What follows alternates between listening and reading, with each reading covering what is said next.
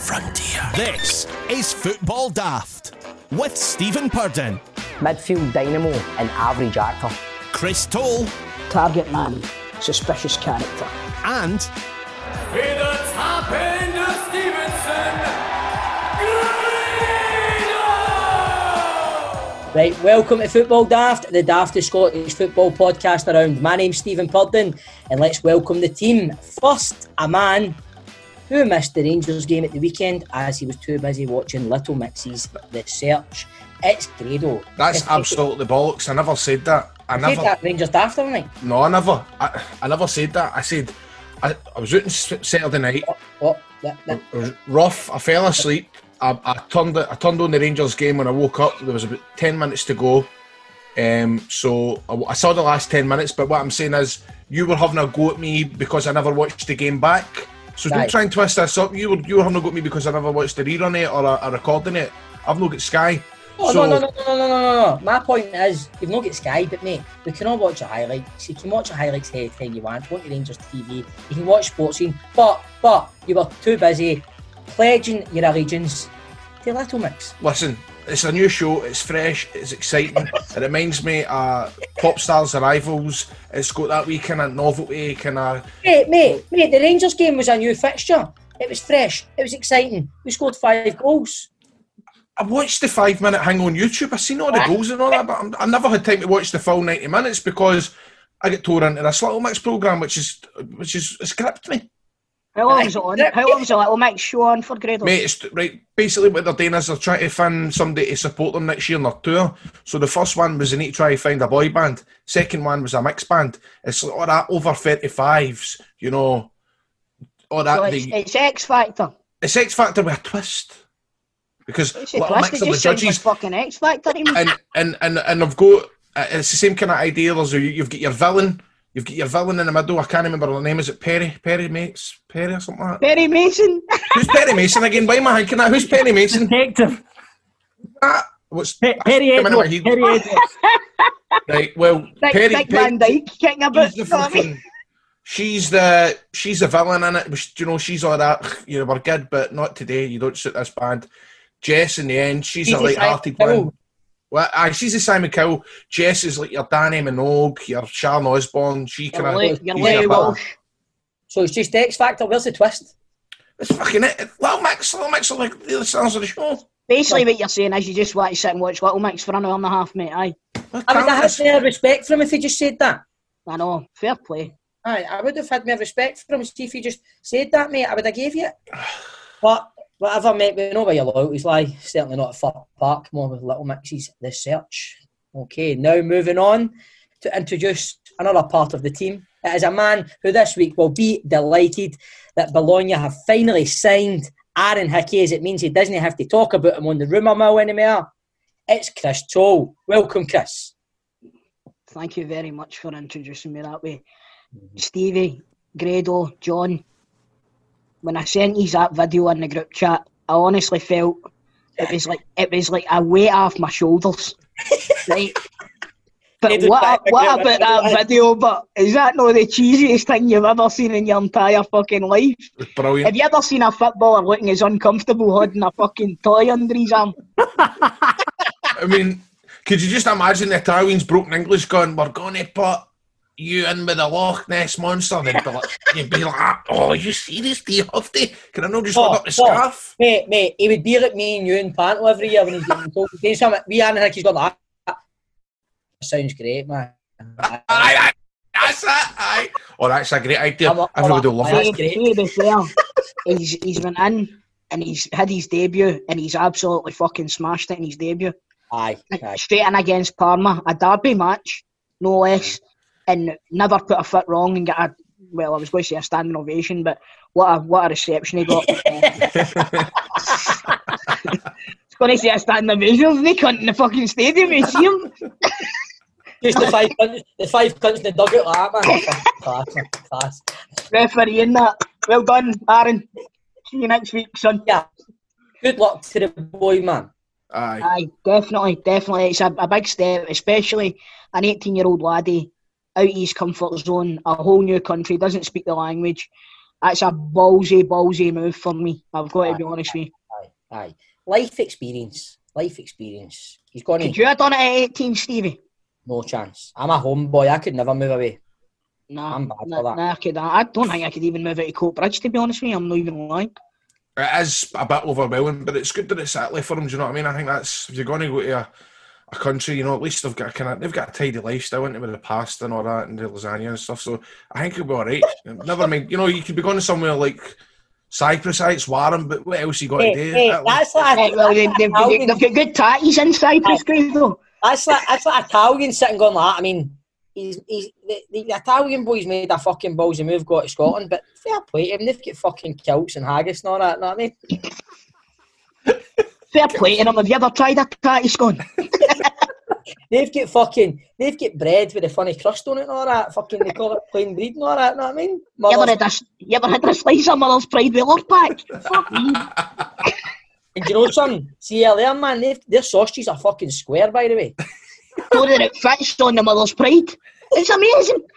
They've got it sewn up. He's going to have a tidy lifestyle with a lasagna and a pasta.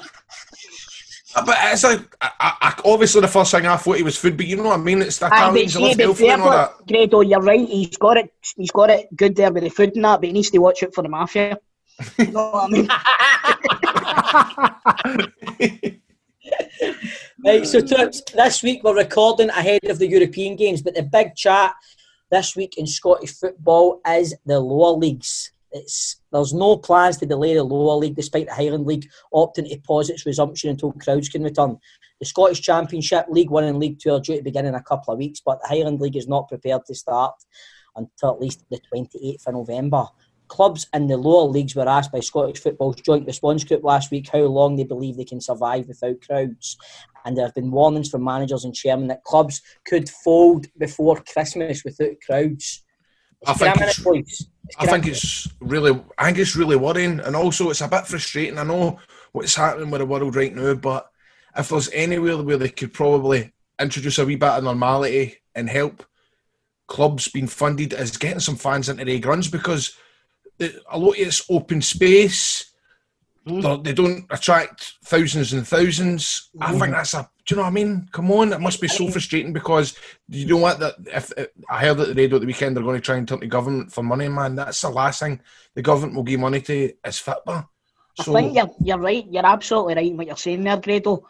However, see the fact that there's no seats and it's uh, there's loads of space and all that. That is what's going to make people all bunched together. You know what I mean? When you're at the aye, when you're at the football, you want to be in amongst uh, the crowd. You know what I mean? And I, with the greatest will in the world, if I went down to Albion Rovers, there's no way that they're going to space people out round the round the stadium. There's I don't know, way. man. I don't know, man. I, I don't know. I'd argue with that in terms of families. Everybody that's in your bubble sitting one side of the stadium. It's obviously those. I think really what- what? I'm saying is-? I think if, if you've got an all seater stadium, it's easier to to regulate that. You know what I mean? It's easier to, to like kind of space people out and make sure that they're still being spaced out. The But bottom line if it- is, but man, if to, to space them out, to stop them sitting together, it's just a domino effect. You're going to need to hire folk in. There's going to need to Ah. COVID, COVID marshals and all that. Aye, it's it's it just all boils down to the one thing, money. And It could it could end up having having a crowd could end up costing them more money than not having a crowd. it's Either way, it's frustrating. come, come Christmas, man, there's going to be at least three, four teams go to the war with us, man. Definitely, low league, definitely, man. Right, guys, Scotland squad has just been announced for the playoff game against Israel. Huh? What do you think? Listen, I'm You the love biggest- international tournaments, didn't you, Cotto? I- I'm the biggest fan of an international tournament that, that there is going, and I and I know that these fucking games are a necessary evil. But why does there need to be so fucking many of them and so often? I I concur one million percent. It is depressing. It's taking Like, up a lot of time, innit? Aye. I mean, it feels like the season can't get a proper run. The season starts. We, we've already stopped Timpey once. We stop Yeah. again. It's like, come on, fuck, man. How many internationals do they need?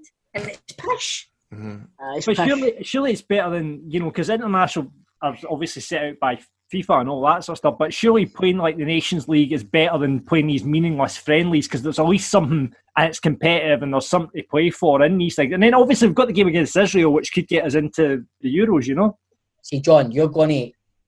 Here we go. This is my lower league mentality. Here come the, here come the old firm supporters. fan. You're buzzing for the international. I'm not. I'm not. I'm not. I'm not. But it, I mean, there is a the total disparity between old firm supporters, and it's not all old firm supporters, but most old firm supporters don't give a fuck about international football, and they'd rather get on with the. With the I just want my players to arrive back home without an injury. Yes. Oh, 100%. so da, Chris. So da.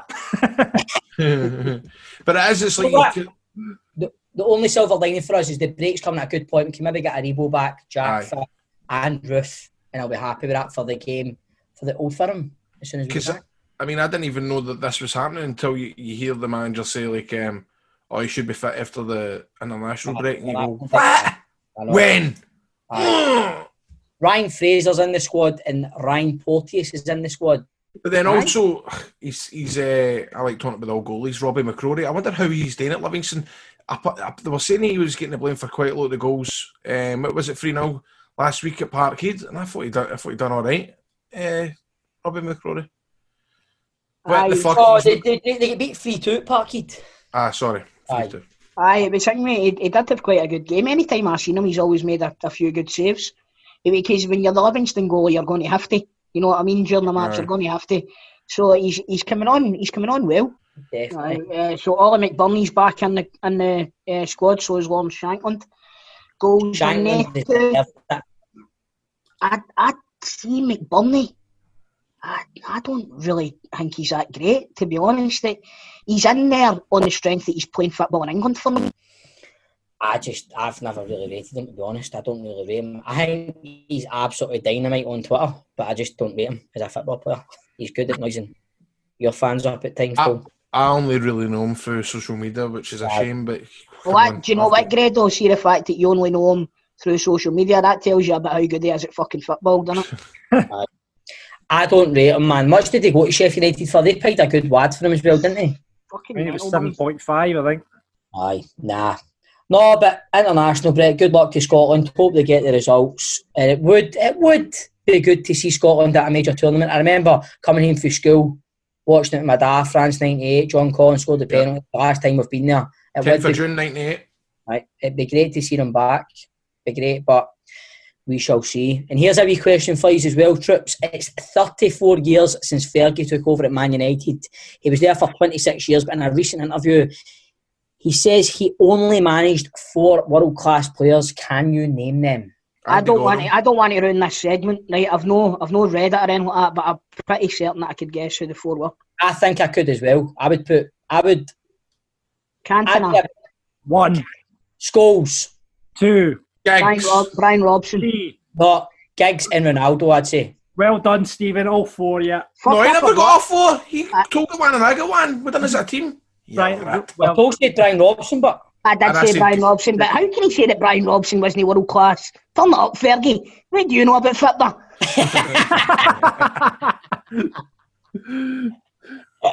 Right, so on the show today, we welcome Big Bad John, is former Arsenal, West Ham, and of course Celtic striker John Hartson joins us. And it's Chris's turn on the Legends Lottery, and it'll be a tough act to follow as Gordon Smart last week gave us some brilliant stories. Eh?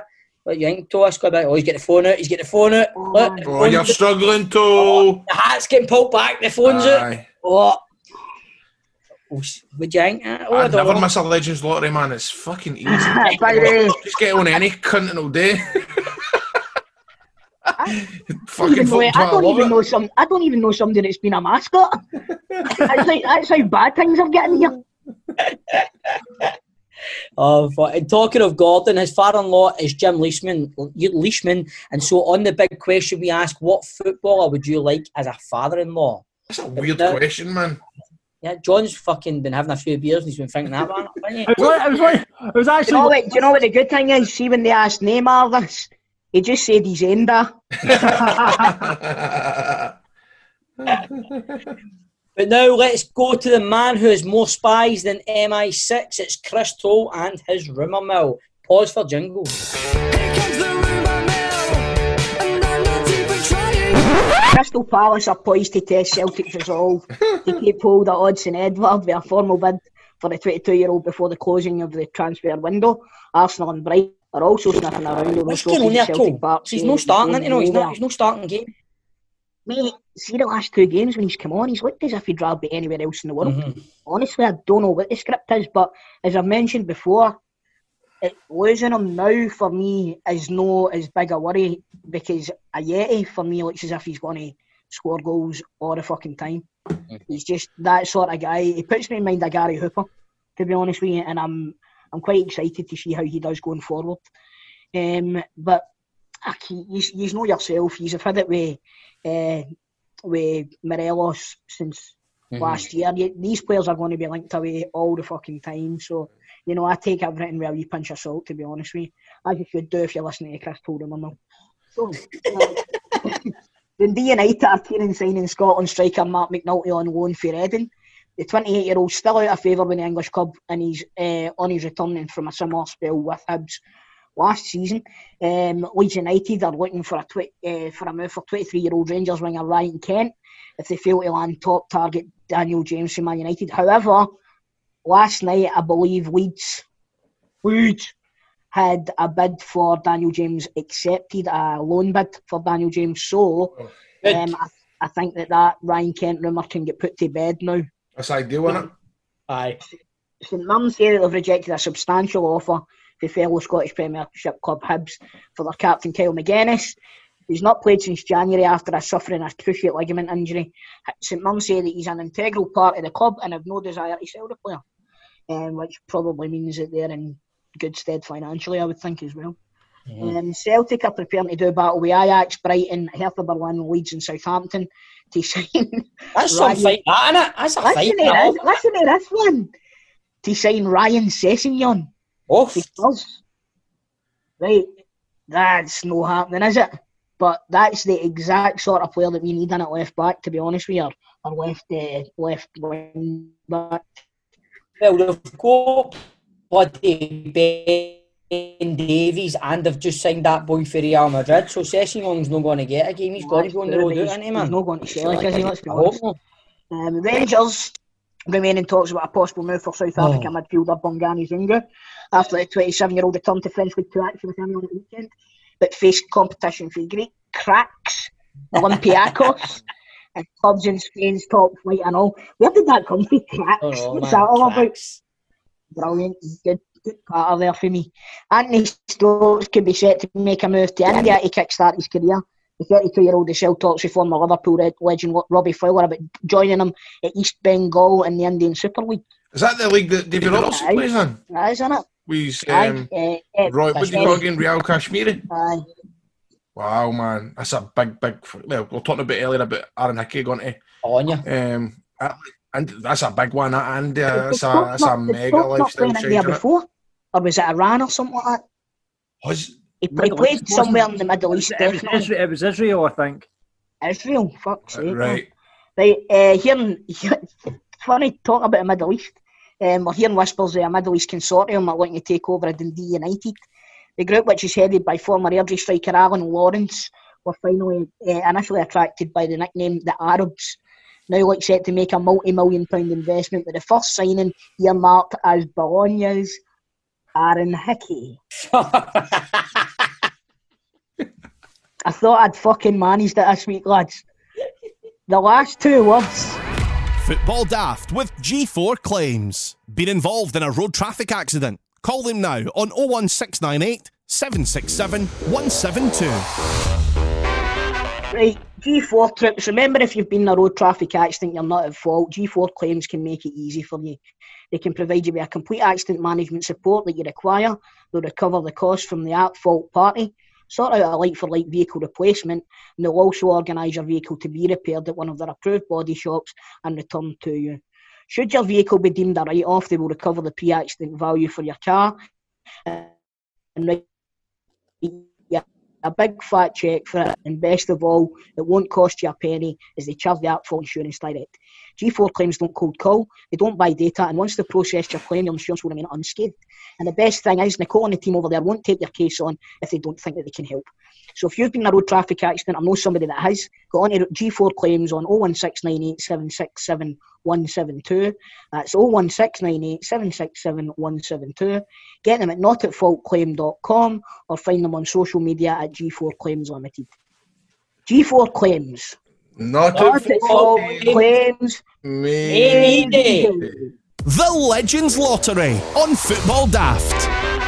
It's the lottery where you win fuck all aside for the knowledge that you know that the likes of Brian McPhee, Kieran McAnespie, Scott Walker, you find out what they're up to. It's a Legends lottery. I've got it Sunday. No, you've no Fucking man. have. Right, Yeah. because what that happens is each week we try and get a former hero to come on the show. We've been doing pretty well. I've obviously missed a few shows, so well, I miss a few guests, should I say? So my my my ranking is very very low. Bob, you're out in front, twenty three point four. You're looking good. Chris on seventeen point two. I'm on twelve point five, but Toe has been biffing out all this show because his Legends Lottery pulled out, and I've told him look, just get empty, man, empty all day. So, who have you got, Toe? Right, let's find out how Gordy done. First of all, because Aye, let's find out last week because now that I know that Toll's uh, he's, uh, he's struggling here with this Legends Lottery, I'm getting a wee bit excited that I could maybe eventually take her in the in the results. Connor, is it out of five? You could do all right because Gordon was very popular. Obviously, had some absolute brilliant stories about Martin Geissler, Stephen Graham, Noel Gallagher, Jim Leishman. It was all in there. So Very controversial, wasn't it, John? it was very controversial, some of the stories that were in there. But Gordon scored really highly. A lot of people say we should get him back on as a main guest. Oh, get stories. 4.6 grado. fucking hell. So that takes you just a point below Chris, 17.1. You're up to grado. Wow. So if Toll misses somebody this week, if he gets nobody on, then is it next week I'm on? Two No, I'm weeks. on next week. Ah, I can't wait for a fortnight's time then, man. Toll, what's the deal? Where you go?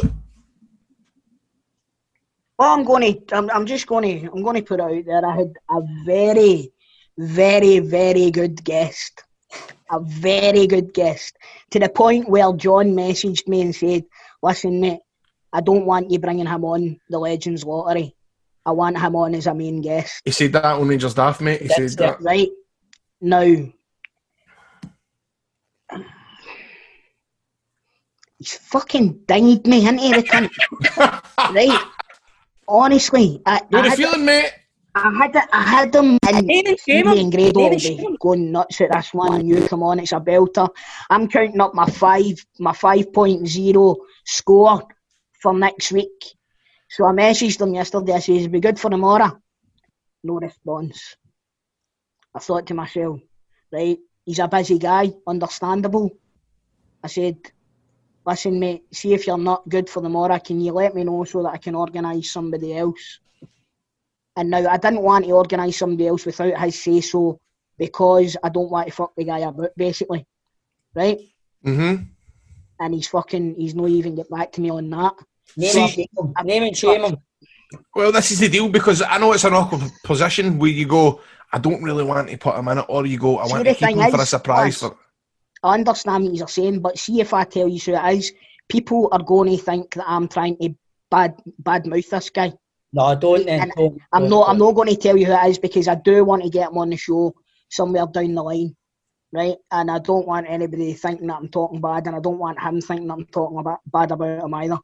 So basically, I've got somebody that can come on, but they can't. They, they can't. They can't come on now. That's the problem because because they're working. We're we're filming this at half past four on a Wednesday afternoon. Everybody apart from us four are at their work. Do you know what I mean? so you need to come on. You need to be on the button with this stuff, man. I've been put in that position before. Do you know what I'd do if I was you? I'd bring on John or something like that. John, how you doing? Welcome to the Legends Party. How long have you been doing podcasts? Come on, you always need to have somebody up your sleeve. John, you want to be my guest for the Legends Lottery? Let's welcome John to the show. Use him.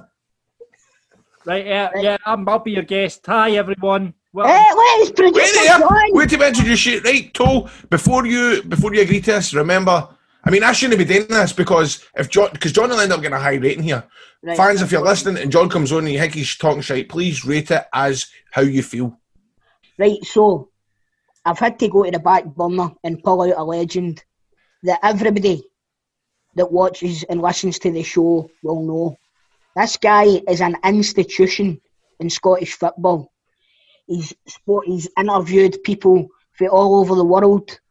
He's been on the radio. He's this guy is just, I, honest to God, I, owe quite a lot to this guy. I do, and I want him to know how much I appreciate him and everything that he's done for me. Ladies and gentlemen, please welcome to Football Daft, my legend for the week, producer John. Fucking hell. Told you've hit the bottom of the fucking barrel now, have you know? Listen, see when you're talking about yourself like that, you expecting folk to fucking give you a good score. No, no, but like, aye, fair enough, fair enough. Uh, right, okay, boys, what, So that- what that's John, John, how yes. how long have you been doing this kind of work? Well, Stephen, thanks for asking that. Um, I've actually been in uh, the, the Tell us, I guess a brief rundown of your career. I've He's been just- in the radio podcast business for about 20 odd years now. I started my career at Beat 106, working alongside. Remember Beat 106? B106. Yes, I worked on the breakfast show there with Des Clarke and Heather Suttie. Remember her? Yes. Yeah. Yes. Heather, yes. Legends. I then, I then worked with Paul Harper and Des Clarke, and then I worked as head of music at XFM when Beat 106 changed to XFM. You were you were head of music at XFM. head of music. That was my go-to station. Well, there you Aye, go. bro. I was the one picking the music on that. Brilliant. Uh, and then after that, I went down to Real Radio. Well, I went and worked on Gina McKie's Late Night Love, and I was Late uh, night with Gina McKie. Yes, and I produced the Love, Sex, and Relationship show on Clyde One for a while, Big fan of that. Scotland. And then I went down to Real Radio in Newcastle, where I was uh, worked in the Newcastle version of Real Radio down there. that when your love of the Magpies became. Yes, I started supporting Newcastle when I was down there. Came back up to Scotland, worked with, on Bowie at breakfast with George and Shaban, and then I moved over to Heart and Smooth, and now I'm doing podcasts with you, Ballbags. So there we are. So what what what footballers from all over the world have you interviewed? I've not interviewed any footballers. I but, told what you um, talking about.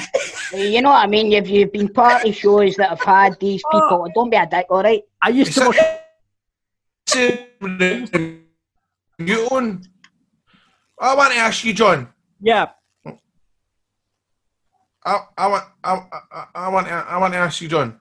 How does it work when you go from Beat 106 to XFM and they go like that? Fuck, man, John, producer John, his his contract's running up, man. Let's fucking let's bite while while the iron's hot and all that. Let's get him and the team sign him up.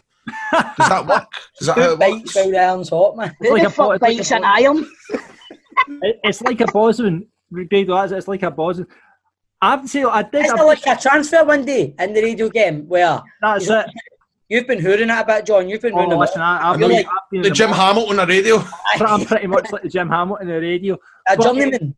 I did work on Super Scoreboard. I did work on Super Scoreboard. Produced the Saturday show there with uh, DL and uh, Jim Delahunt and uh, Right. you know. So that. so you're you're telling us that you're doing a show with Gordon DL and you've not been able to get him on our show yet? Come I on, could, pro- could probably get Gordon. Gordon, I'll tell you a story about Gordon DL. How you go? There was blinking. There was a charity. You do the cash for kids charity auctions on Super Scoreboard when you get all the bids in and all that sort of stuff. So I was producing that. And there is a bike, it was worth about a thousand pounds came in, and no one was bidding on it for some reason. You know, it was one of these things. And I was like, ah, what a built-in bike is. Listen, I'm going to put in, you know, no one was bidding it. So I thought, I'll put in 200 quid, 250 quid for it. You look like a big guy. I said to DL, I said, this is what a what a deal this is because no one's bidding it. I want to give money to the charity and it'll go to waste otherwise. And he went, oh, but that's really good, yeah. Do you know what the bastard did? Outbid you? Outbid me at the last minute and put in 270 quid and took the fucking bike. but John, that's brilliant. But here, listen, we, um, you must have came across like bands coming into the studio and all that. Oh, aye, Come aye. on, who geez about? Because you're the one that's always putting out the dirt on Twitter on, on people. You want to know like things that And you know what? Listen, Trips, you are listening to the show, right? There's some stuff that, that we've said that we've had to cut out, our guests have said that we've had to cut out, right? But- And John holds got no it all. prisoners. He argues the point that it should be getting kept in. You know what I mean? So, John, he's you a hack. Oh, You absolutely. You Absolutely. must, have, you must have come across some absolute belters in your Come on. Oh God, aye, aye, aye. I mean, I've met, I've met a lot of like quite famous people across the years. Robbie Williams, Charlotte Church, Dave Grohl, did a Steve, Dave Grohl. Harris, Calvin, Calvin Harris, uh, Usher, all these, all these kind of people. Um, Paolo, oh, Amy Winehouse met Amy Winehouse as well. Had a fag with Amy Winehouse. Um, got mistaken for a member of the View once. Um, I, to, I smoked a joint with Snoop Dogg once. did you? In your fearless pub? did he buy you my, some my, dad, my dad's pub in Compton. Oh, did he get you What? some squeeze after it? Fine. No, but Again, I'm, I've a good again, You're I right. regale you, I regale you with a true story, and you fucking rip the living piss out of me. For a, do you know, I'm going to stop telling you my stories anyway. Right, so, John, who is who's the best? Who's the nicest celebrity that you've met? The nicest celebrity. I liked Charlotte Church. She was dead nice. She said, uh, she said to me, "I made the best cup of tea ever." Aye, there you go. John, listen, we're going to cut this short because let's Thank fuck. Please are shite. in hand for, for picking up the slack for me, mate. I really appreciate it. No. And I'm being, I was being honest when what I said at the start. I'm I'm really grateful for what you've done for me, and I, I appreciate you. And thanks very much. It's all right. You can keep your job, Chris. That's fine. Do you know what? Fuck you. See if you can't be nice to somebody, go and take a fuck to yourselves. You're sitting there laughing at me, and I'm I'm giving them some heartfelt emotions, man. You know what I mean? You Aye. you are a pair of dicks. I love you. You Sure are a pair of guess. dicks. But I'm never coming on this show again. anyway, anyway. Football Daft's big question. Right, troops. This week, the question has been inspired by last week's legend lottery guest, Gordon Smart. Remember he was going on about Jim Leishman? Yep. Gordon's fair-in-law. Remember Jim Leishman? Some crank stories, weren't there? Some right Aye, good it was stories, superb, man. About the Provost of Fife, including how he ended up in Spearmint Rhino and got a number for a lady called Destiny. Sounded like a cracking night. Anyway, we wanted to know if you could have a footballer as a father-in-law, who would it be and why? Grado, I'll come to you first. This is a hard question. This is a hard question. Who you would want as a A father-in-law? fucking stupid question. Oh, don't talk to your fucking Legends Lottery guest like that. Oh, Sorry, sorry, John. Sorry, John. sake. Thanks for everything you've done for me, but Well, my girlfriend's father, he was uh, a Drossen Winton Rovers manager, and he's brand new, so I'll just stick with him the now. That's a good answer. I'm gonna go for Jerry Pelini.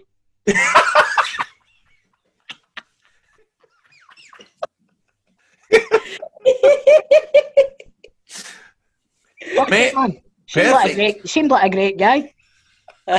seems like he'd make a good father-in-law. But I'll be honest with you, the father-in-law I've got the now sound as fuck, so I better just leave it at that. Eh? Aye, Aye. you've, got, you've got to go for one of your heroes, haven't you? You'd love like someone like I'd go with McCoy. Rod or Ken McCann. Ally McCoist, man, I've always said, man, could you imagine if you were, he was your father, never mind your father-in-law? Wow, man. Wow. Going out for a Right. beer with him on that. Good. Aye, go for that beer with the father-in-law. Then I suppose it doesn't work out like that, doesn't it, no? don't know. Maybe What are you laughing at, too? Um, mate, I'm having a look through some of these comments for the punters and Let's there's go one then. that- Hey, there's let's one that's start with like made me piss myself. Go take it away, Toe. Go the first one. Go. Right, so uh, first of all, we've got John. Um, he's come in saying Bertie Auld. With have great stories of his days being a Celtic player and being part of the Lisbon Lions, also having a good drink and a laugh with him. It's funny, man, that a lot of these answers are going to be to go, they're good to go for a drink with, innit? It's like, I bet there's one That's that's a fucking topper, man. Well, Right, let's go, William Ray. said Stephen Thompson, just like every other father-in-law, talks one load of pish. lol. See through That's brilliant. Right, uh, the next one we've got here is Bert, who says Messi, because you'd be minted. Fair enough. Well, are you going to get money? Is that the way it works? I actually, do you know what? That's the society we live in, Graham. Shocking. What are you talking about, Grado? You're sitting, living in your father-in-law's house at the moment. I know. A big mansion. Talking earlier on about the game tomorrow, I want to see them Barry's going all out out the back. right. Craig says Ally McCoist because it would be some fucking laugh. Alan, Alan says Gordon McQueen, no real interest in his stories though. More that'd be with his daughter Hayley. What the-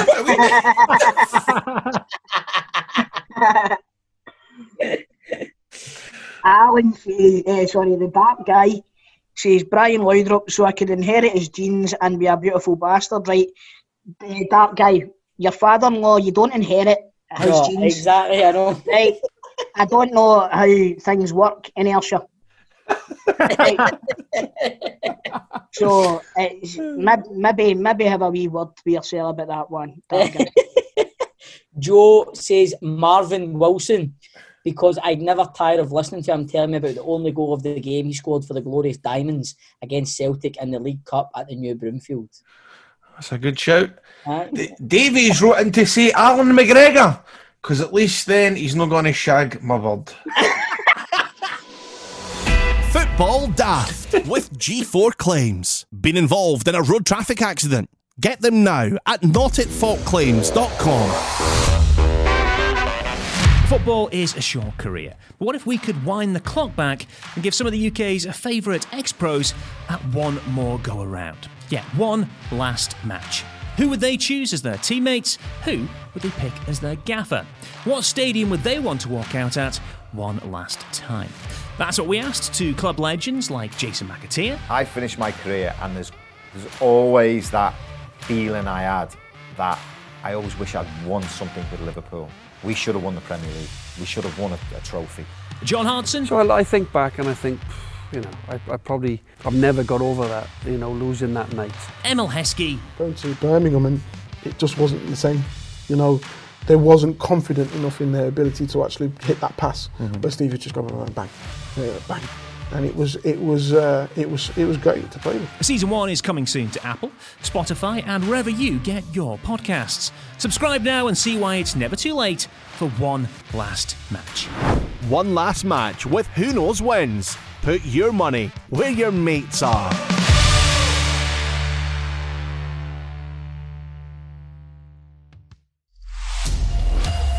It's time for the Pro Set playoff on Football Daft for your chance to win a case of Beer 52. Sad news, gentlemen, this could be the last one. But the last podcast. No, the Pro Set playoff. This could be the last Pro Set playoff. John, I'll, I'll send you the other. I'll send you the other cards. It's for another season, but Oh, good. Well, we, we might start again, but um, I, um, Beer 52 are uh, going to take a wee break from us. Um, so, listen, if you, like, if you would like to sponsor this feature, you can get involved, get in touch uh, on the Twitter, and you, all you have to do is give us some product to give away, and we can keep this going. Otherwise, it could be the last one. And on to play for the case of Beer 52 this week is Kevin. How are we doing? How you doing, Welcome, Kev? man. How's it going, mate? Good guys, good. Cracking show as Kev, well. I'm, Kev, I'm sick of the sight of you, mate. I know, mate. It's like we're best mates, not know what I mean? Ke- Kevin was our previous pundit on Celtic Daft. Remember, if you want our bonus podcast, get onto patreon.com forward slash football daft. Always selling. The best one. Always selling. Brilliant, all of it. You were on the money there, John, weren't you? Oh, man. Absolutely, absolutely. So we know Kevin from Celtic Daft. Um, Kevin, do you know the rules for the Pro Set playoff? Yep, I do. Right, 91, 92, Pro Set cards in front of me. You got a notepad there, Kev, no? You got you My kinda... college stuff, mate. It's My college stuff. Oh, right. Pad it, right, Take a wee break for his college work to come on football daft. Aye. I like it, mate. I like it. Absolutely. Uh, so You just yeah, out of interest, I know you said after you, you, you go to college for chefing and stuff like that. What do you need to study? Just like knives and Oh, flour? I, the new I'm studying allergens. Oh, that's a big hang in it. Like, Nuts. I mean, it's like, if I get my own, my own restaurant, I don't want somebody killing air and getting a lawsuit, you know what I mean? Aye, Aye. so, mate, basically, you're sitting there at the moment. You're studying a matter of life or death, mate. It could be. That's it. Just call me Do you I right? tell you what, Kev, see, once you get the restaurant up and running, your restaurant can take over this portion of the show, right? and what we'll do is we'll give away a free meal every week at your restaurant, right? Like, That sounds good. Great You only need to pay four ninety five for the postage. Aye. I'll pick in a free dessert and all. So, uh, Pro Set cards in front of me from the 91 92 season. Um, we've shuffled them. I'll pick out players at random, read the description on the back. The first person to buzz in and get the right answer gets a point. First to two wins. But first of all, I need to hear those buzzers. So, Kevin, what is your buzzer going to be? Uh, since we're talking about food, I'll just say food. Food, excellent. Right, okay. Uh, we'll draw out someone for you to play. Kevin, who do you fancy today? None of the guys are decent, so they'll probably beat me anyway. So anybody will do. Oh, what a lovely guy, Kev. If this is the end of this segment of the show, we're going out with a banger, a gent. Here we go. Let's draw the name out. Who you who do you support against, uh, Kevin? Kev, you only need to look at the name, Kevin Devine, ain't you know, Yeah, find uh, if, you're, if, you're, wa- if you're watching the video version of this, you'll see all the Celtic tops hanging up in the background. And it's Celtic versus Celtic. It is Chris Oh. Todd who's gonna be playing. That's a bummer. You do I me. Know. Here One- we go. Firm one as well there, Kevin. So, um, case of beer on the line. What's your buzzer, Chris? Chris. Right, okay, we've got Chris versus food. All right then. That's a TV A show? show waiting to so we first player out of the Pro Set playoff deck. Um, this person was the top scorer at Broomfield Park last season with 20 goals, despite Chris. Chris, Owen Coyle. Former guest on the show, Mr. Oh, you're at it, too. Well Nice done, one, one. bro. Look at his serious eyes, look. Oh, are you sure he's not got a set of these cards, Santa? One nil toe. Here we go, Kevin. Let's get you back in the game. Oh, cracking player this one. This player returned to his hometown club during the coast season from Chelsea after playing five seasons at Chris. Stamford. Grado. Chris, John Spencer. wrong. I know who it is. Keep playing, right? We'll keep playing. He made his Falkirk debut in 1983 and appeared for the Bairns 64 times before signing for Chelsea in 1985. He returned to spend a period on loan at Brockville Park during season 1987-1988. This oh, player is a who that speedy winger who can cross the ball with accuracy. Oh, I know who that is. Oh, Look at Wait, flip the card over, Kev, so you can ah. see him. On you go. I go. know who it is. That's the player. Nah, that's not who I thought it was. No, I can't even see. What I a can't player, man. I can't What a player. God. No, that don't player is God. Kevin McAllister. It's Crunchy. McAllister, Crunchy, absolute legend of I'm sitting here going, Pat Nevin. Pat Nevin. Pat Nevin. Was it a Chelsea thing, mate? Aye. That's why I said John Spencer. I'm Aye. Right, here we go. Next player out. This is uh, for the win for Chris. Do you need to get on the board here, Kev? Hopefully, one of you will get this one. This player debuted for Celtic in 1982 and is now in his 11th season. Within Chris. years, Chris. Paul Oh, he's jumped McStay. in too early. Who is it? Ah, Paul McStay. Paul McStay. Santa. We're not giving away the beer this week. It is Paul McStay. Right, you know what? Since this, is the, since this is the last week, you can have the beer, Kev. Oh, you're someone, mate. Oh, that's nice. Best pals. Would you go, my man. If he was a Rangers supporter, Chris? That's the big question. Aye, man. It's the last week. What are we going to do with them? They'll go out a date. That's true. That's very true. Um, That's the right week to come on, Anna. Right, but Kev, what you've got to do, what you've got to do is, right, see with one of these bottles of beer, you've Make a- got to make, you've got to make a meal, right, I'll do with that. one of the bottles of beer and let us see what you make. Definitely. He's on it. Have you studied beer yet? Beer? Beer recipes? Is that? Are we? Oh. Uh, that'll come next, I think. Are we ale stew? Are we ale stew? That'll be nice. Ale stew, that's right. Well done, John. Ten points. Uh, so remember, if you want Beer 52 and you can cook with it as well as drink it, yeah, get on to beer52.com forward slash daft. The offer is still up there. Uh, you'll be able to get a case of beer for just £4.95. And remember, Beer 52, a monthly subscription service for beer. Source great beers from across the world that you can cook with and drink. Uh, small batch breweries, they've got lots of good beers in there. So get on board now, beer52.com forward slash daft. Get your first case of beer for free. Football Daft with G4 Claims. Find them on Twitter, Facebook, and Instagram at G4 Claims Limited.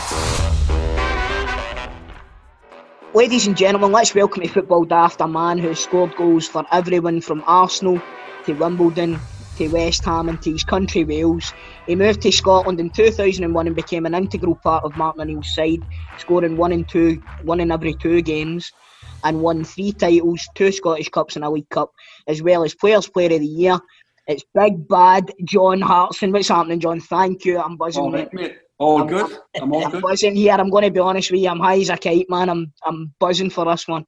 I think me and Grado could get a day off. 'cause I think we're going Aye. to in Edgeways. This is your day, Cole. This is your day.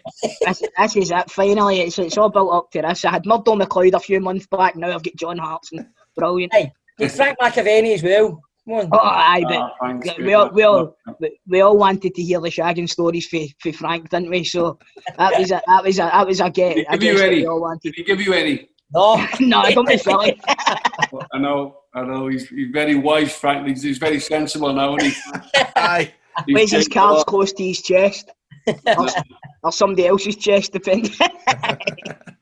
So how's things been, John? How you been getting on, mate? You been all right? Things are all right, mate. Yeah, things are okay. Um, I've got uh, my family here. I live in Edinburgh now, just outside Edinburgh. I've got uh, I've got five children, four four daughters and my son. But um, my youngest three, um, you know, live live here with my, myself and my wife. And I think a lot of people think, you know, they think of John Hartson and they think, oh, he lives this big, extravagant, you know, lifestyle and everything else. But I very much don't. I very much don't. You know, I'm from a, a very humble background, you know, from a council estate in Swansea, like a lot of us are from council estates. And, and I genuinely, that, that's what I like to do. I, I, I look after my family. Um, I do my work on the weekend. I've got a little bit of work this year with Sky. Um, I've, I'm bringing out my own podcast uh, next week. Oh, wait a minute here. Oh, on. what's going on? How'd the bus? This is this is this is an ambush. This is just a big advert for you, Hartson, isn't it? No, it's not. I've done. I must have done about thirty podcasts during lockdown. You have? I've A guy noticed rang- that. A guy rang me last week, Grado, and he said, "Look, John," he said, "You know, what, why don't you just do your own?" And I'm like, "Well, I never really thought about it, but I, I think podcasts now, you know, especially with the lockdown and everything else, and people have to stay at home and, and work at home and everything else, and you know, you can't travel big distances, and I think people are listening to podcasts now more, more than ever these oh, days. Oh, definitely. It's, it's, I think it's taken over. See the likes of like your Saturday Night Live and maybe watching Jonathan Ross on a Friday night. People now are going on podcasts. That's where to get your your interviews and, and they're, they're longer. They're, you don't need to worry about telecompanies and what you're saying, any restrictions. They're a lot more natural. Aye. Yeah, they are. They are. I think I think radio was a lot more personable anyway than than television. Mm-hmm. Hundred percent. You know, I actually enjoy doing the the radio actually more than being on the television. To be honest with you, my my, my mum always said I had a good face for radio anyway. It's amazing.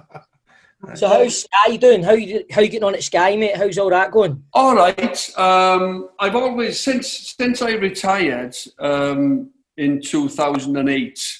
I had my health to cope with. You know, obviously testicular cancer spread to my lungs and onto my brain, and it was something that I needed to get stronger. First of all, I, needed to get through that that uh, horrendous period of my life where you know I, was really under a lot of pressure at one stage. I was, I was lucky to come through because I, I'd been so ignorant of the lumps on my testicles. I allowed my te- I allowed the cancer to spread from testicular cancer to my lungs and onto my brain. So at one stage, I needed two emergency brain operations, and after that, then you go into a, a chemotherapy program. Um, you've got to get yourself stronger. You just hope then that everything stays away, um, not not a case of secondary and things come back and reappear. So I was very blessed in terms of being given a second bite at life, really, and it's totally changed me. It, it's changed me as a personality. It's just the simple things in life uh, that I, I respect and appreciate. To be honest, you know, time with my family, time with my friends. You realise who your friends are when you're going through that difficult period. Yeah. All the players and all the teams and the supporters I, I'd met over a 20-year career. There's probably only about four or five that were actually around my bed and no doubt they, they, they spared, you know, they were thinking of me and everything else, but Yeah. you do realise and you put things into perspective after that, and, and that's what I've done. It's, it's, it's changed me immensely, my experience with cancer. Brilliant. So it's kind of it's one of the ones, mate. Obviously, gives you a kind of outlook, different outlook, and you feel like you've got a second chance almost. You do feel as if, um, you know, you, you learn from the way that you were, and uh, you appreciate the fact that you, you've got a second bite at it. and um, you you you know for for the for a child um, to go through life and lose a parent and things like that. I was thinking how it would affect my family if I was to go, um, if I was to lose my life. How would it affect them going forward with their lives? And you know, there's lots and lots of things. And we all want to live. We've all got reasons to live and go on and have bright futures and be healthy. You know, it's the one thing that that um, that nobody wants is is a long term illness. So you know, you look at people like you know, lots of people like Doddie Weir at the minute, and and and, and obviously Fernando Ricksen, who I played against. Really nice people, gentlemen, and and, and Doddie Weir's fighting uh, motor neurons disease, and, and it took Jimmy Johnstone as well, uh, passed away through, you know, and, and you think to yourself, you know, you moan about the weather and this, that, and the other, and, and as I said earlier on, you, you moan all the time, people about things, but ultimately, when you put it into perspective, if you've got your health, you know, that's that's all you need. If you haven't got your health, pretty much so, then then you know it's it's it's obviously not a nice experience. So I was very blessed to have come through my personal battle. And as you said, it's different for me. It's different now because I, I, I don't want the extravagant stuff. I've lived a nice life. I've been able to to travel and I've been able to play football for a living. Uh-huh. But now it's just a case of just living ordinary and looking after my children, dropping them down at the schools and the right times. And I nip down to Wales and I nip down to my local pub in the village. And that's what I do. Uh, I don't mix with footballers anymore because I'm not. I'm out of that circle, if you know what I mean. Aye. It's and look after my family and stay healthy. That that that's all my goals are, to be honest. Aye. I'm I'm really interested what you're going to do in your podcast, John. If you get an idea, is it all set up? Like, yeah, is it going to? What, can you tell us a wee bit about it? Because I'm interested. What in is, what is great? Oh, it's um, it's a good excuse to the other podcasts, isn't it? Can't have it main podcast. it is. I, I don't know a lot about podcasts, to be honest with you, but there's a gentleman called um, David McDonald, and David used to work for Ladbrokes. He used to be the guy that used to organise all the last Ladbrokes sponsorship and everything with the, with the with the Scottish Premier League um, and the SPL. Previously, obviously now it's the Scottish Premiership, um, but he approached me and he basically said, Look, we'll get it all set up. He says, You know, an awful lot of people. He said, Why don't we why don't we start sort of, you know, building up a podcast for you? He says you can get some great guests. And, and what I basically said to him was, I only want to do it if we go away from the Celtic thing. If we don't just do Celtic. Mm-hmm. Celtic players, I love Celtic. I've got a Celtic tattoo. I had a wonderful time there. Celtic is a huge part of my life. But I want to do this as I want to bring in Celtic um, people, Celtic guests, Rangers guests. One week I want to bring a surgeon in if he'll talk to us about about health and cool. and everything else. I want to maybe even take a man off the streets and just talk to him, see where he is, see what he's up to, because that's the type of person I am. I'd rather listen to a man off the street who's had a difficult time lately than listen to a superstar, to be honest, because I'm not really overly, you know, into stars and everything else. So I've met. I totally, I totally agree with that. I've always yeah. said like podcasts. I want to talk to a binman. Do you know what I mean? Yeah. What's your life as a binman? And tell you, and how do you fit watching Fitbit in? And what do, you, what do you have for your lunch? I love all that stuff. Oh, well, Grego, the, bin, the, bins eh? get the bins get collected in the morning, and the football's on at night. So. I, know, I, mean, I mean, I want to know somebody that's done it all their days and the stories that they've had with bins. Just wee random things like that. that sounds. We get, we, we, get, we, we, get a lot of the football stories, don't we? We've heard a lot Aye. of them. We've heard them after dinner talks and hospitality lunches. We've all been, and they're great. Don't get me wrong; they're enjoyable, they're good fun. But I just wanted it to be not so much about me, because my story's out there. It's been out there a million times. You know, just about I, I want to give something back, and with with the with the people that I know and, and the characters that I've met.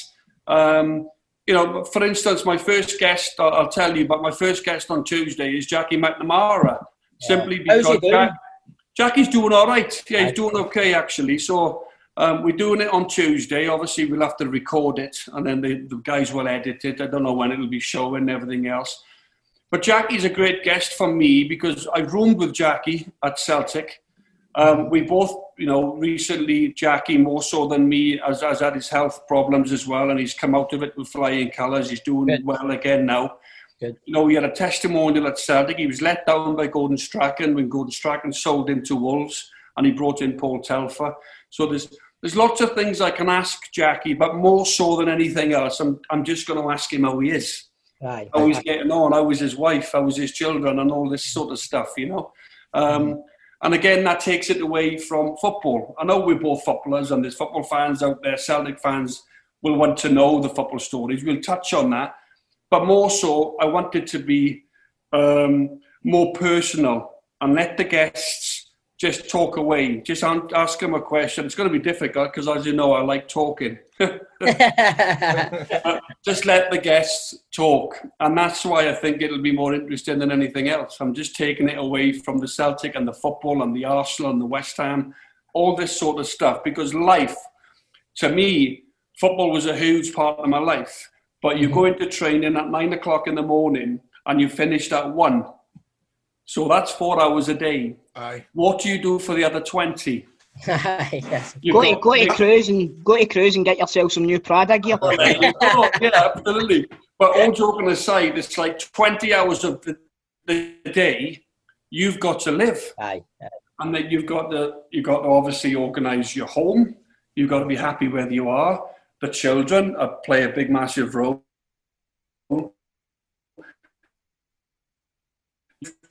All these things, football, obviously, then that's every day. But the other 20 hours of the day, people tend to look at you, oh, you're a footballer, you train, you've got a great life. But if your life isn't right when you finish away from the training ground and you're training, then the pitfalls are there. The bookies are there. 100%, You know, the pubs, the uh, Grado, the pubs are there. The bad characters are there. You know, the, the hangers-ons. Everybody wants to hang on to you, man. If you're Everybody wants a piece of it. I am got I am got a Welsh I am got a Welsh jersey to my name. I won fifty one caps. I've Mhm. given them all away. Aye. aye. I've got a son now who's asking me for a shirt. I've got to say, I am got a shirt. So during my career, I give it all away. You know, I'm just saying because I'm not really, I don't really have things up anyway. You know, pictures Yeah. of shirts and everything else. They're all hanging up in Swansea and bars and pubs and everything else.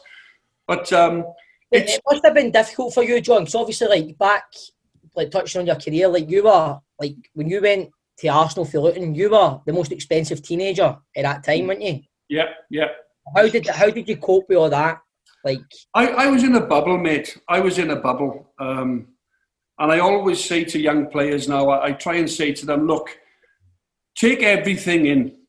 Everything you do, every game you play, every experience, take it in and embrace it and enjoy it. Hmm. Because it happened to me so quickly. I, at 19, I became, you know, a, a, a teenage sensation. I went to Arsenal for record money, two of Britain's most expensive teenagers. Hmm. How many teenagers in Britain play football? And I was worth the most, you know. And then I went to West Ham for big money. Then I went to Wimbledon for record money. Then I came to Celtic for six million pounds. So then big price tags followed me around everywhere else, and with big price tags become big pressure and big headlines. You know, see, with, see, see with those uh, big signing on fees, could you not buy back some of the jerseys and give your laddie one of them? I could probably get hold of one, mate. I know what you're saying, and that's that's a nice thought, nice thing to say. I could probably get hold of one if I needed to. My son's doing all right; he doesn't go without. You know? but um, as I said, it's just you know things I used to do: boots and buy tickets for friends to come into grounds and, and this and that. And it, it just puts it into perspective now. When I've been living in Edinburgh for four years, and I'm, I've been retired about eleven years. And you just wonder, you, your phone doesn't ring quite as often anymore. Aye. But it's not a bad thing. It's not a bad thing because I think sometimes you can have too many friends. I've got 2,000 um, numbers in my phone, but there's probably about five or six in there that I could really say, do you know what? Spend a bit of time with him. I really like him. I trust Aye. him. And trust for me is second only to health. You've got to trust. If you're going to go on with somebody as a mate and everything else, trust to me has always been, you know, the, the, the number one, number two thing after my health. Where there's no trust, there's nothing, you know. Well, that's, a big part. That's a big part of your career as well. Like trust that you've played under a lot of a lot of managers, obviously throughout your career, John. Um, did did you have that trust in George Graham when he brought you into Arsenal? Well, what happened with George, strangely enough, was um, George signed me, and then and then obviously I, I, I started to play with Ian Wright, who was the England centre forward, and then George got the sack after about a month because he took he took a little bit of a backhander off a off a Swedish agent, I think, or a Norwegian agent. Right. Um, and he lost his job because of that. And uh, apparently, he gave the money back. So if he's going to get the sack, what's the point of giving the money back? You'd have kept it, wouldn't you? but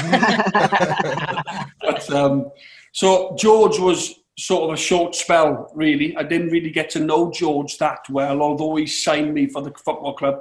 George Graham's a legend at Arsenal. I think he's one of only two men that have won the double as a manager and a player at Arsenal. A great disciplinarian, Scotsman. Um, so I didn't get to know George that well, and then it was um, Bruce Rioch for a spell, and then I worked under Arsene Wenger, who was just um, he was just phenomenal. Arsene Wenger, the way that he just changed everything and um, and and made the players just he got that little bit extra out of the senior players as well, the Tony Adamses and the, the Steve Boulds, the Martin Keowns, the David Seamans. They will tell you now that that you know just listening and adapting to what Arsene Wenger was was was trying to teach them. They did that. They tuned in, and they say themselves now that Arsene Wenger put two or three years on top of their careers at that particular time when they were almost on their way out but Wenger coming in, you know, give them a new lease of life, you know.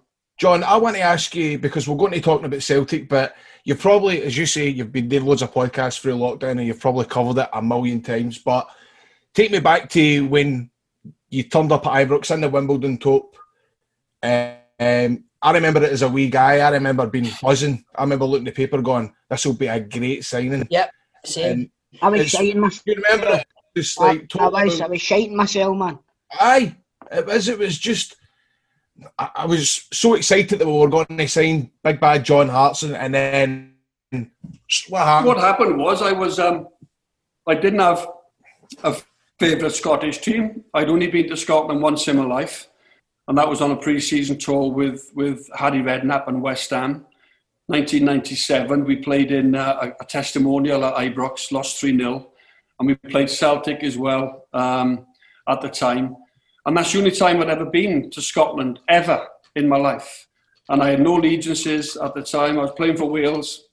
And uh, Mark Hughes came to see me, the Welsh manager. He says, John, I think I'm going to have to leave you out this weekend of our game. We were playing Estonia away, which I thought not a bad game trip to miss anyway. it's a long Estonia. And he said to me, uh, We've had a telegram coming to the hotel that Rangers have bid six million pounds for you, and uh, they'd like to sign you. And Sir David Murray is sending his private jet down to Cardiff Airport. You've got to go and get yourself ready. Um, you know, we'll allow you to miss the game this weekend for us. This, this is your career. All the best. Now, for my dad, who was on 30 miles down the road in Swansea, my dad made his way up to Cardiff. We got a taxi into the airport, and then it was the private jet. Uh, we flew up to Glasgow. Uh, we're in Glasgow in 40 minutes.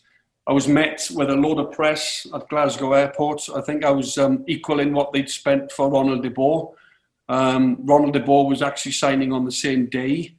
So we take it into Ibrox, and um, I'm walking down the side of the tunnel, and I'm getting ready to sign for Rangers. I'm playing for Wimbledon at the time. Also, I'm with the Welsh team, but Wimbledon was my club team. And uh, Ronald's on the, he's in the centre circle, in the middle of the pitch, with his Rangers scarf like that. So I've gone, Ronnie, Ronnie, and he's looked over and I've said, give me two minutes, we, will do it together. We'll Right. pose together for the pictures or whatever it is. So he said, yeah, no problem, great, you know. So I was up the tunnel, I walked in the dressing room to the left, and um, Kanchelskis was there, Albertz, uh, Bomber Brown, and they're all high fiving. Oh, what a signing! We can't wait to get you on board, John, and everything else. So then I get ushered off uh, to go for a for a medical. Um, I had one scan on my knee, and then I come straight back. I think it was in Ross Hall somewhere in Glasgow city centre. I had a scan. I was half an hour away um, in the car. They've got the scans, and then I'd also agreed with Sir David Murray upstairs in one of his offices a five-year contract. Uh, I'm signing. All I had to do was pass this medical. So then um, I got to the hospital, did my scan, X-ray, everything else, and I'm I'm with Dick Advocaat in uh, in one of the offices downstairs, away from David Murray's big sort of office and everything else, and all these mahogany chairs and the big table, the chairman's office, of course. So I go downstairs. I'm sitting with Dick Advocaat, and uh, we've got the contract there, and I'm just waiting. and his Dutch, um, his fellow Dutch doctor came in, and he said, "Look, I'm really sorry, Mr. Advocaat." He said, "We can't do the deal." So Dick Advocaat's, what what you, what you talking about? You know, John's here. He's ready to sign. Um, and then they just basically pulled the plug. They said we can't do the deal because there's something showed up on John's knee um, that we believe, you know, he wouldn't get through what we need him to get through in terms of the training and the games. And I was 26 years of age, prime of my life in terms of my career, scoring goals, you know, down south, representing my country and I had Man United talking about me. I had other clubs I could have, you know, been interested with. And then within 10 minutes, I, I am back on the plane and I'm back down to Cardiff. And I, I basically failed the medical at Rangers because of, of, of a knee. Um, and then I'm, I'm, not being, uh, a lot of people said to me over the years, oh, John, they got you up there. That, that was just a publicity stint. It was this, it was that. And I genuinely believe that it wasn't. I think I genuinely believe that the, the physio come back, the Dutch doctor, and he must have saw something in, in the knee that sort of prevented them going on and, and doing the deal. Um, did they never did they never show you what it was or anything no, like that? They never never showed me nothing like that. And what was what was a little bit pleasing for me was I went on from there six months later. I did a pre-season in St Andrews with Coventry uh, with Gordon Strachan. And what was pleasing for me more than anything else, from a personal point of view, was I went on to make 220 appearances then for Celtic. Uh, Martin O'Neill signed me for six million pounds. I flew the medical, and I made 220 appearances. I played more games for Celtic than what Ronald de Boer did for Rangers. I scored more goals than Ronald did at Rangers for the same money, and um, I, I never missed a game. I never missed a training session because of this so-called bad knee. Um, and the Celtic fans used to say to me as they would, when you score, John, run to the corner and rub your knee to the fans. That'll cause the riot. But I, I, I never went, I never did that. I never did that because I just wanted to just, by scoring and by playing, was enough to say, well, you got that one wrong you know. Um, but what, what, what is unusual is, well, not so much unusual, but what I try and say is, is that, you know, I would have been a Rangers player because mm-hmm. I, I had nothing uh, against them, you know, during that particular time. Um, I, I had no allegiances to Celtic. I hadn't experienced an old firm game, and I would have signed for Glasgow Rangers had they, you know, pursued with the medical. But um, you know, that upsets one or two Celtic fans, but it, it's common sense. If I hadn't had any interest from Celtic and I've got to go, and I, I had no allegiances again. So, Aye. but you know, sometimes you just think things happen for a reason, and maybe it just maybe it just wasn't what meant to be. Is one of those things. But that is the gospel truth, and uh, that's exactly uh, in detail how, things panned out. Like when you move to Celtic and you see Larsson's there and Sutton's there. Mm. How daunting is that for you with they two there already, and you know you need to fight for a place to get in there? Well, How the year I got there, 2001, they they they just previously won the treble. Aye. And Henrik and Chris uh, had formed up this unbelievable partnership, and they, they Yeah. won the treble. And I think they scored 66 goals between them, you know. And I've got to go in there, Mhm. upset the apple cart. I'm one of the record signings. I think the record signing was 6.5. I think there was a couple of us that was six. And I haven't come to sit on the bench. I haven't come to mess about here. I want to play. And for the first five or six games, um, Celtic did very well. They were winning, and I'm thinking, how on earth am I going to get in this team? But um, luckily for me, Chris Sutton and his professionalism and his, um, you know, that he was he was such a great professional, great player. Chris, this one, he, he said it was okay for him to go and play in midfield and play at, at, at the, in the defence. And once I got in the team, I never came out. I never came out for five years. I had two back operations, but um, I was a constant player in that team.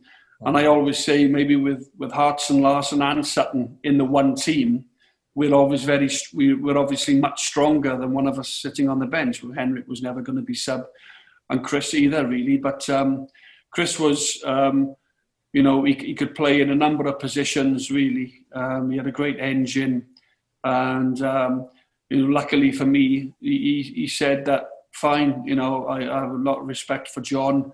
Let John and Henrik play, and I'll drop into midfield just off the front, or I'll go and play centre back. And we had a great spell. We had a great spell together at Celtic, as you know, the UEFA Cup final and and all the trophies and everything else. Um, and it was a brilliant, brilliant part of my life. But it was daunting, but I had to get in straight to, I had to get in the team. And luckily, I had Martin O'Neill who believed in me, which gave me that chance. Right. Aye, you caused me a few heartbreaks early years, John. I won't lie. Oh, 100%. 100%. I had a good run. To be fair, I had a really good run against Rangers. I think I scored the winning goal in four consecutive games. Oh, I remember. I remember, mate. I remember. So, and it's just one of those things where you hit it off, and, and you know what it's like. If you, those are the games that you adhere yourself to the crowd. Right. You know, those are the games where, and it's not just Glasgow. It's it's everywhere. It's Ireland. It's North America. It's New York. It's Canada. You know, Celtic and Rangers fans all over the world. You know, clubs and everything else. So when you win them games, they're a nightmare when you lose them. You don't want to get your head off the pillow. But when you win them, everybody feels it. Not just the players, the managers, the staff, the kit man, the tea lady, the supporters, the supporters abroad that, that tuned in. I think it's it's shown in over 300 countries. You know this particular game, Celtic Rangers. Um, so when you get the winning goal, it's obviously very pleasing, and that's that's why at that particular time, and even now, um, I have a great affinity with, with the Celtic fans. Right. John, you see how you were talking earlier about you have a wee bit of regret about how you looked after yourself when you played. Did you talk talk us talk to us about that? Like what This was- is- this what is what great, issue? I love talking to- about stuff like this when it comes into folk being unfit. Uh, Not that I'm saying you were unfit, right? But what you could have done better. Like I know I'll always look back on my wrestling career and going, I should have got in a good nick, but I never did. So I But Grado, see if you take that away for you, No, you're taking away a lot of your character. No, I know, no, I know that, I know that, I know that, but it still won't stop me for later on in life going, why did I not just put in the hours in the gym and watch my diet and stuff like that? And it, it's good to hear from somebody else that, you know, you, you said yourself, you wish you looked, looked, looked after yourself better. Well, well, first and foremost, I was fit. I was fit. You had to be fit, otherwise I wouldn't have survived. I wouldn't have played the games. And you've got to be fit to play in Gordon Strachan's teams because Gordon Gordon played till he was 39 and he based his emphasis on his players with, with fantastic fitness. So I was fit.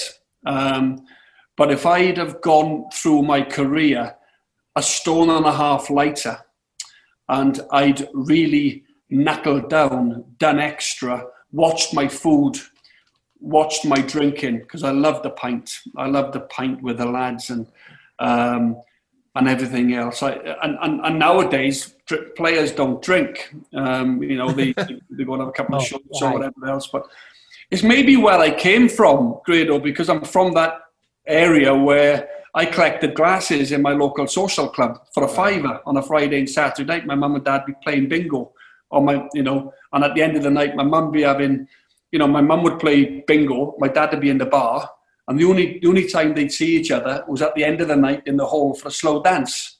That was it. you'd, have all the boys, or you'd have all the men in the bar, and you'd have all the women in the hall, you know, and, and the, the men would come in to watch the show and everything else. And that's why I, I'm a little bit old school in that sense, you mm. know, when I go to a Bathgate or whenever I go and I go to social clubs and everything, I'm in my oils there. That's what I like because that's the way I was brought up. You know, the little pool table in the corner, jukebox, everything else. That, that was me. Aye. Rather than going to a nightclub, it's so much better than it just sitting with the old, sitting with the audience, getting a pint and talking away and talking about the I- news and all that. I- shit. I- That's the I best did- times. I done all right in nightclubs. I, you know, I, I, I went a few times, you know, but, uh, but no, I didn't miss out on anything. I've got to say that. Uh, but when I when I say that, you know, I just think I just think maybe maybe tuning in a little bit more and, and obviously appreciating where I was, you know, and the level of career and the level of teams and the games I was playing. I was playing Champions League football. That is for the elites. You know, I played for Arsenal, double winners, and West Ham with Rio Ferdinand, and these guys playing for Wales with Giggs and Bellamy and Hughes and Russian. So I was at the elite level. I, I reached the peak of my career 51 caps senior level for my for my uh, for my country. But I, I still believe in, my own mind if if I tuned in and just looked after myself, maybe not gone for that pint, maybe been a bit a bit lighter. Um, I could have got around a bit more. I could have jumped higher. I could have lasted longer in games where Martin was bringing me off after 75 minutes because I was done and I'd already scored a couple of goals anyway. So he was quite pleased. I could have just gone on, and that's when I say that. But you know, let's not let's not let's not get away carried away and think that I was unfit and I couldn't score goals and I couldn't get across people. You look at my videos at like 110 goals. You don't score that amount of goals if you. I've never got the math. so I was fit, but I just it's just myself. Um, I just feel I could have gone a bit higher. John, uh, you were responsible for my mom winning hundreds and hundreds of money, right? Because she used to, like, touching on McGrado says, she, she used to say, I just love big hearts and he's just a big cuddly guy. I just love him. So she would put 20 quid on you every week for the first goal. Right, and honest to God, I think, I think down to you, I've had a few holidays and stuff like that, mate. So, it's it, like you were a, you were kind of like a, a, a housewife's favourite kind of thing when you yeah. were at Celtic as well. You must have got some offers along the way, surely. It's steady. My wife's got to watch this, you know. But um, no, as I said, you know, I, I was just very normal, very normal, and a decent fella. Five kids now, and uh, as I said, you know, I, I don't have an enemy really. I'm supposed this. You know, people say to me, John, who did you dislike? Who, who do you really hate? I, I don't really hate anybody. I really don't. Um, you know, at the end of the day, you know, football is. I appreciate, you know, both sides, Celtic and Rangers. You know, there's a lot of rivalry. There's a lot of passion. Wouldn't go as far as saying hatred. I would just say, you know, passionate and, you know, that goes years, years and years gone by. You know, goals and, and winning games, and this player and that player were favourites. They weren't so much favourites. They kicked somebody. They left a bit on that player when he was there, and that you're always going to get that. But I, I do enjoy the rivalry. Uh, a lot of, I've got, got a lot of good mates. Grado done work for my charity. Always turns up. Be great supporter of the John Hartson Foundation. I've got good mates who are Rangers fans. Uh, you know, and they often say to me, John, you know, you're a good lad. We can go out with the wives and have a nice meal, but you, you do appreciate on Saturday when, when we when we're playing against you, I'm going to give you pelters for 90 minutes. Know, and I'm like, well, fine, I can appreciate that, but uh, That's what it's all about, though, man. That's what you Exactly. Aye. Yeah. I mean, I, I mean, I remember sitting at a table at John Hartson's uh, golf night. You're sitting Neil Lennon on one side and the goalie Andy Goram the other. We're all just talking away. It's brilliant. I love Right. all that carry on hearing all the That's the way stories, the should be, back and forth. That's the way it should be. Yeah, I think it's charity. It's whenever there's a funeral. God bless the people that we've lost. You know, I remember Tom, um, uh, the, the great um, Billy McNeill um, and everything else, and some of the Lisbon Lions. You know, they used to. They used to. They, they, I think, and the same with. Um, uh, Walter Smith, Ally McCoist, you know, John Greig, you know, they, they, they carried um, Jimmy Johnstone's funeral in from, from the, the cortege, you know, outside Celtic Park. And, you know, I think when it comes to charity or someone's life, then I think football becomes secondary, you know. Absolutely. See, touching on touching on uh, getting back to what you were saying about you're doing your podcast now, John. Um, you've Yeah. been you've been doing a bit of punditry for a while now. Um, it- me personally, as a Celtic fan, I, I quite like listening to you because you tend to see the positives, right? But there's a lot of ex-Celtic players who do punditry that don't seem to have a good word to say about the club. Can you? Is there? See, obviously, you're not going to uh, divulge any information or anything like that. But when you're when you're given that role, is there anybody that comes into your ear and says, "Listen, you need to touch on these points," or anything like that? And and it does tend to. I, I think the boys will probably uh, agree as well. Grado and Stephen. There's there's pundits that do it in the, the other direction as well. But I tend to find people like Andy Walker and Chris Sutton. eh, sorry, not Chris Sutton. Uh, Kris Commons are really negative towards Celtic at times. And I don't know whether they've Right got an axe to grind. games. I, I, I don't know if they've got an axe to grind with the club, uh, maybe how their careers ended there. But it's what what what what do you think it is that, that makes this come out of these people? I don't know. I can't really speak for Andy Walker, and you know, Sky appoints him. Andy's been working at Sky now for a long time. Kris Commons, I think he still has a column, but I don't think he does a lot of Sky these days. Um, but I can only speak for myself, and you know, I'm, I'm thinking to myself, well, if I'm if I'm doing a Celtic Rangers game, which I've done, I've done many of them, and there's a there's a you know there's a, a blatant penalty. Say for instance, Rangers, and I say that's not a penalty, then I've got my producer in my ears saying, what what bleeding game are you watching, John? That's not good for me. And I think the genuine Celtic football people that are watching the game at home will also go, John's bang on there. Chris Sutton does it very well. John's right there. That was a penalty. And I think sometimes when you duck out of them decisions, it goes against you. Because the Celtic fans, they see through that, if you know what I mean. Right. So first and foremost, you, you've got to call it as you see it.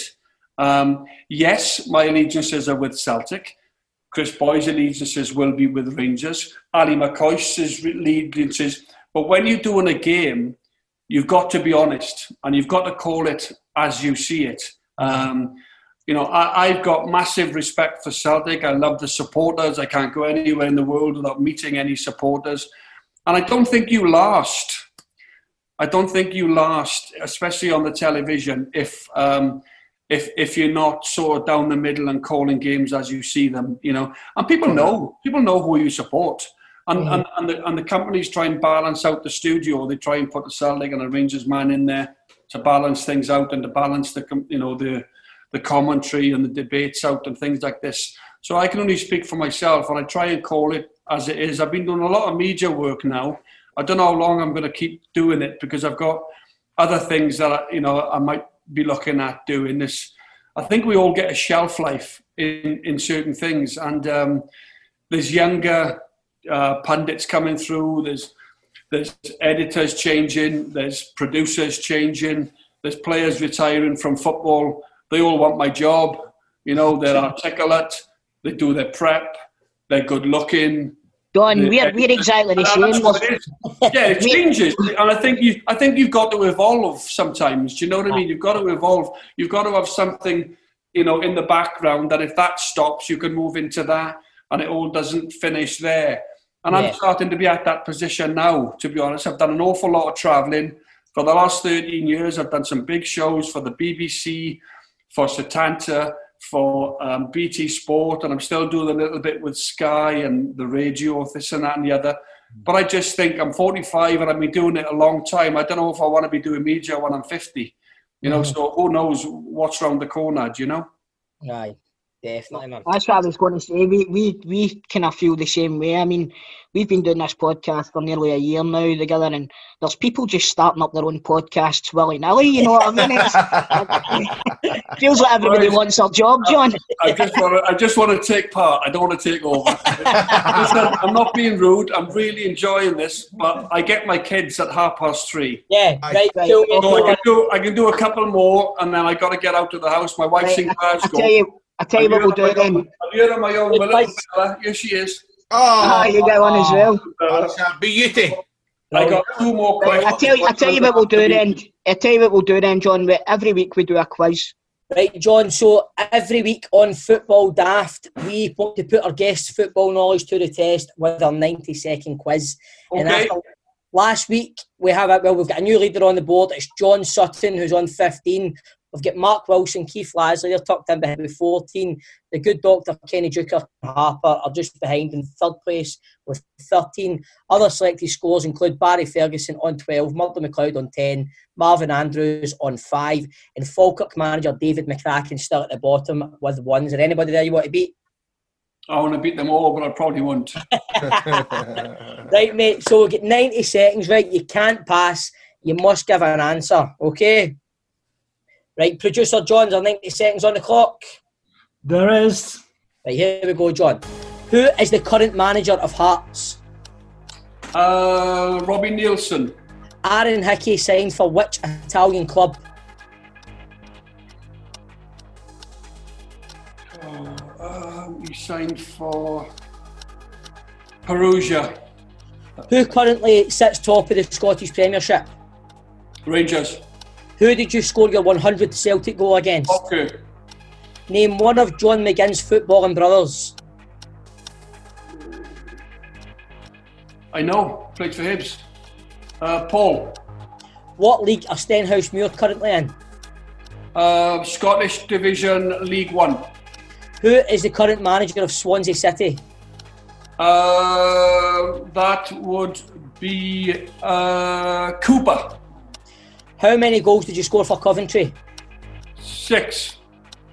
Who do the Shire share a stadium with? Oh, Oldham. Name two of the three sides who have started the English Premiership season with three wins out of three. Time. I'll let you answer it though, John. Two, say it again. Name two of the three sides who have started the English Premiership season with three wins out of three. Everton. And um, what else was done it? Liverpool and Leicester. you, you only had to give Leicester. you only had to give one. You got it Oh, right. I didn't have to give two. Think you two, too, Oh fuck! Sorry. Aye. The old, How many did I pals get? act there, know what I mean? No old pals act, you know what I mean? How many did I get? Right, John. Right, raw answers. Uh, Stenhousemuir currently in League Two. The Shire share a stadium with Falkirk, and we'll give you a half point for the last one. So uh, seven and a half points, John. Well done, John. Well done. That's not too bad, man. John, thanks for giving your time up and coming on. I really Aye, appreciate cheers it. for All right, all the best. All the Thanks best, John. Good catch catching up John, with you, mate. mate. Thanks very Yeah, much. pal. Thank you. Bye-bye. Take care. Bye-bye. Bye-bye. Football Daft with G4 Claims. Been involved in a road traffic accident? Get them now at notitfaultclaims.com. Boys, I need to tell you about uh, a new podcast. It's new to the Audio Frontier family, which I'm uh, producing. Uh, you boys will love it. It's called One Last Match. Um, it's another football podcast, but it's a wee bit more serious than this one. Um, basically, what we're doing is, you know, how like pros end up playing their last game of football, and it's like they don't realise they're playing it. Like John Hartson, for example, we've got on the show today, ended up at West Brom, but didn't realise it was his last game of football. Well, basically, mm. it's like getting these ex pros and getting them to to do if they could redo their last game of football, it's getting them to to do that. That's cool, man. Do you know who'd be perfect for that? Do you know who'd be perfect for that? I would love to know the story behind Ally McCoist's last game at Ibrox. Rangers, I think, were winning. I don't know what they were winning, if it was 1 0 or 2 0. And he, this was his last game, and Bobby Williamson was the manager, and Super Ally was warming up. 88th minute, like, get him on, get him on for his last ever game, and he never put him on. That Was that for Kilmarnock as well? Uh, yeah, yep, yep. Aye, aye. Do you remember that, Bob? I remember it, mate. I That was remember it. insane. Was Why he never put him on? Yeah. It's fucking weird. Yeah, so basically, we give the chance for these ex pros to go away and like do it again. So they get to pick who they sit beside in the team boss. They would get to pick their starting eleven, their formation. They get to pick what team they play against. They get to pick what stadium um, they play it in. They get to pick what manager they want in the touchlines for them. So That's they get to relive cool. the last game again. Uh, it's a guy, Mark Benstead. You would have seen him on um, Sky Sports. He does all Aye, coverage. aye, aye. You see him pop on Soccer Saturday. So Mark's uh, presenting it. We've got some amazing guests lined up. Actually, John Hartson's one of the guests that we've got on it, funnily enough. Um, but beyond that, we've got the likes of Stuart McCall for the Rangers supporters. Stuart McCall's on it. Um, we've got um, Gary Pallister, Emil Gary Hess, Pallister. That's Gary a big name, Pallister. Gary Pallister, uh, Frank Sinclair's on there as well, and Jason McAteer as well, all reliving what they would do for Oh, John, this must be about a year in the making because I remember going to four and I remember you were talking with Mark Benstead. That's mad that he's officially going to go ahead with that. That's cool. So it's a year. Yeah, it's, it's been a year. It's been a year in the making, and it's going to be really good. So that's out next Wednesday, where you get your podcast. You can uh, subscribe uh, and get onto it now on Apple, Spotify, wherever you get. it. We're also on Twitter uh, at One Last Match and on Instagram and uh, Facebook as well. So get us at One Last Match. Brand new podcast from Audio Frontier coming next Wednesday. So get stuck in. Right, troops, good show. Nice insight to Big Hartson's lifestyle and that. Good to see he's healthy and over the worst state and all that. Good By show. the way, he, look, he looks better now than he did when he was playing football, doesn't he? Aye, he does. He looks good, man. He looks good. Aye. Aye. It's good talking to John Hartson. He does well with his charities and stuff like that. So it was a good conversation. You John, I think, but exceeded any expectations that we'd ever have if we ever got him on the show. An absolute star. Uh, absolutely delighted of producer John to come on and tell his life story about how he made fucking Charlotte Church tea and that kind of shit. Good stuff, man. Good, sh- good shit. Good probably shit. the best Legends lottery we've ever had. Ah, no, man. I mean, Fuck that, man. I'm But uh, Definitely aye. a legend. but troops, great show, big European night for both sides of the Glasgow tour tomorrow. So we shall Yes. see how it goes on, and we will speak next week. Oh, Whoa! go! Yes. Big love story. Uh, what about it? Well, you told us. Did you know say once? I can't remember. lads, how long have you been sitting here for already? I've got a Big Brother story since I've been you? on the Legends Lottery. Aye, aye, aye. I'm, I'm mates with Eugene, who was runner Oh, Eugene! From back in the day. I'm Eugene, mates with him. Oh my god, man! He was like a pure, like a pure kind of. Cheeky guy. Look at Ah. Grado's line up because he's googling Eugene now. No, I know who he is. Yeah, yeah, yeah, yeah. So I'm, I'm mates with Eugene, so I can give you a Big Brother story because, uh, aye, there you go. I Mate. don't remember. I don't know. What, what one was he the runner-up in? Aye, he was. the one he with was Cozy in it. The one with Cozy in it was the boy who Stuart that won it. Big Brother Six, Eugene. How did you meet him? I At a fucking Star. Wars convention or something. No, I worked beside him. He was, he was uh, No, it was a, it was a uh, Saved by the Bell reunion. Anyway, Saved by the Bell's coming out next month. Uh, remake it. Is it? Uh, no, a remake, but you know, 20 years later, I think Slater and Screech and all your. Well, fucking how was it filming it, man? Was it good? I don't like like Screech for Saved by the Bell. Jesus. You You do look like Screech. Yeah, Dustin Diamond here up there. Yeah, Dustin yeah, Diamond. longer. Right, troops, I'm going to boost. Right, all the best. Wait, wait a minute, we never get John's Big Brother story. That's all right. We can save it to next week. All right, okay.